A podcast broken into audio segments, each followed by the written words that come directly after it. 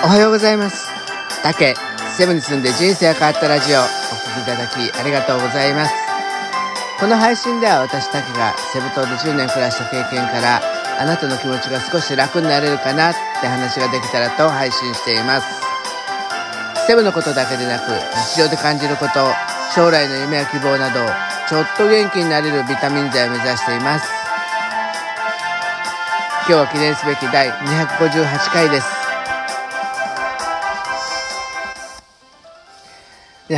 昨日もね、夜ね、ちょっと遅くなっちゃったんですけど、なぜ遅くなったかっていうと、ご存知の通り、オリンピックのね、え開会式をずっと、あの、ちょっと本当にね、釘付けになるように見てしまいましたね。えー予定のね、えー3時間半よりもちょっと大幅に遅れた、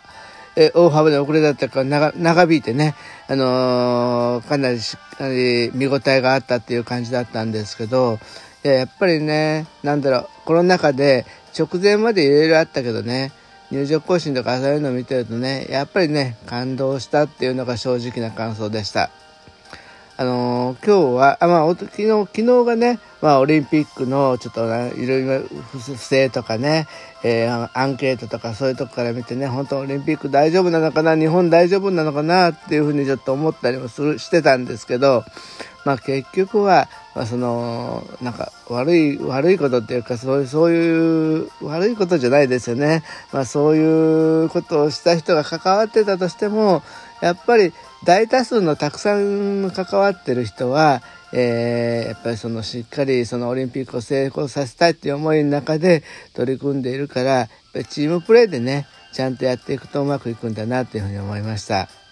で、今日はね、オリンピックのことですけど、ちょっとオフィシャルページで、室伏さんが、まあ、あの、オリンピックへの思いみたいなことを、例えば、えー不正を防止するとのがスポーツの役割だとか、オリンピックは人間教育につながるとか、そういうことを書いてたんで、そこを少し紹介して、やっぱり私が、あの、それを通じて感じたっていうか、えーことを、えー話してみようかなっていうふうに思いました。えーとね、まずね、あの、オリンピックの、えー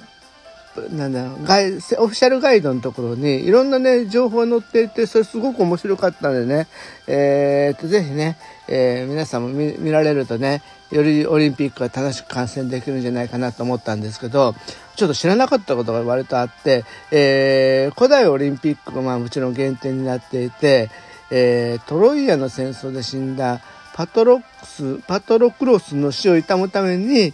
アキレウスが競技会を行ったことが神話として語られて、これまあこれがね、オリンピックの始まりだっていうふうに言われてるんですけど、あのーものすごくね、長くやってたの知らなかったんですよね。えー紀元前8世紀から紀元後4世紀にかけて、えー239回も、開催されてるらしいんですよね。この近代オリンピックがね、30何回ぐらいだから、もう全然その長さが違うっていうことね、びっくりしました。そしてね、なぜこの239回、えー9回で終わることになったかっていうと、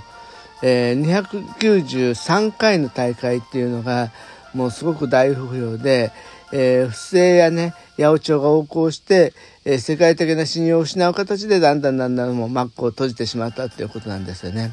スポーツにはね、もともとね、正々堂々と戦うっていうね、倫理観があるじゃないですか。まあそういうね、えー役割を失うと開催できなくなるっていうことを、えー古代オリンピックは身をもって示したっていうことがすごく興味を持ちました。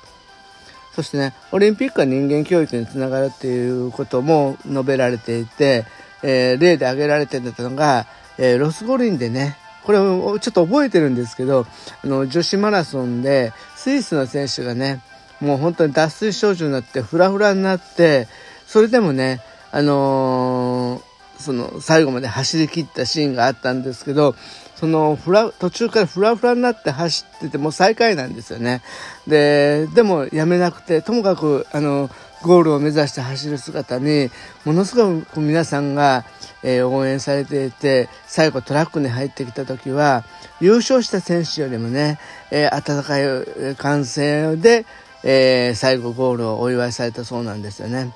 えー勝者同様ね、全身全霊で取り組んでるアスリートの姿にエールが送られるっていう姿を、本当にまさにね、あの、筋書きのないドラマで見せ、見せてもらったっていうことなんですけどね。これはやっぱりね、本当にし、あの、そういうふうに一生懸命やると、えー、やること、やることで、えー、みんなに感じてもらえることがあるっていうことも分かってもらえるし、やっぱり何よりもね、えー、そういうそういうことをすることが自分自身にもね成長にも人としてね大きくなることにもつながるんだなっていうことにを、えー、教えてもらったと思います。でね、えー、昨日の、えー、入場行進の中でやっぱり私が一番ねいいなってやっぱり思ったのはあのジョン・レノンのイマジンがやっぱりかかったことなんですよね。で改めて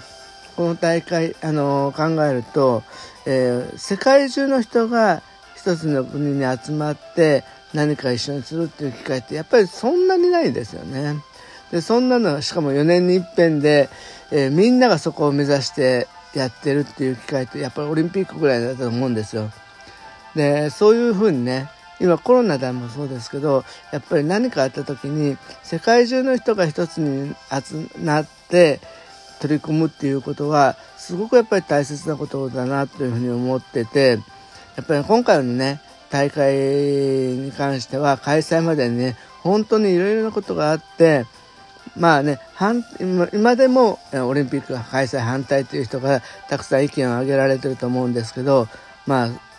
それをそれで、えー、しっかり受け止めながらもう始まってしまった限りはこの始まってる間はしっかりオリンピック応援して終わった後にちゃんと話し合えばいいんじゃないかなというふうに思いました。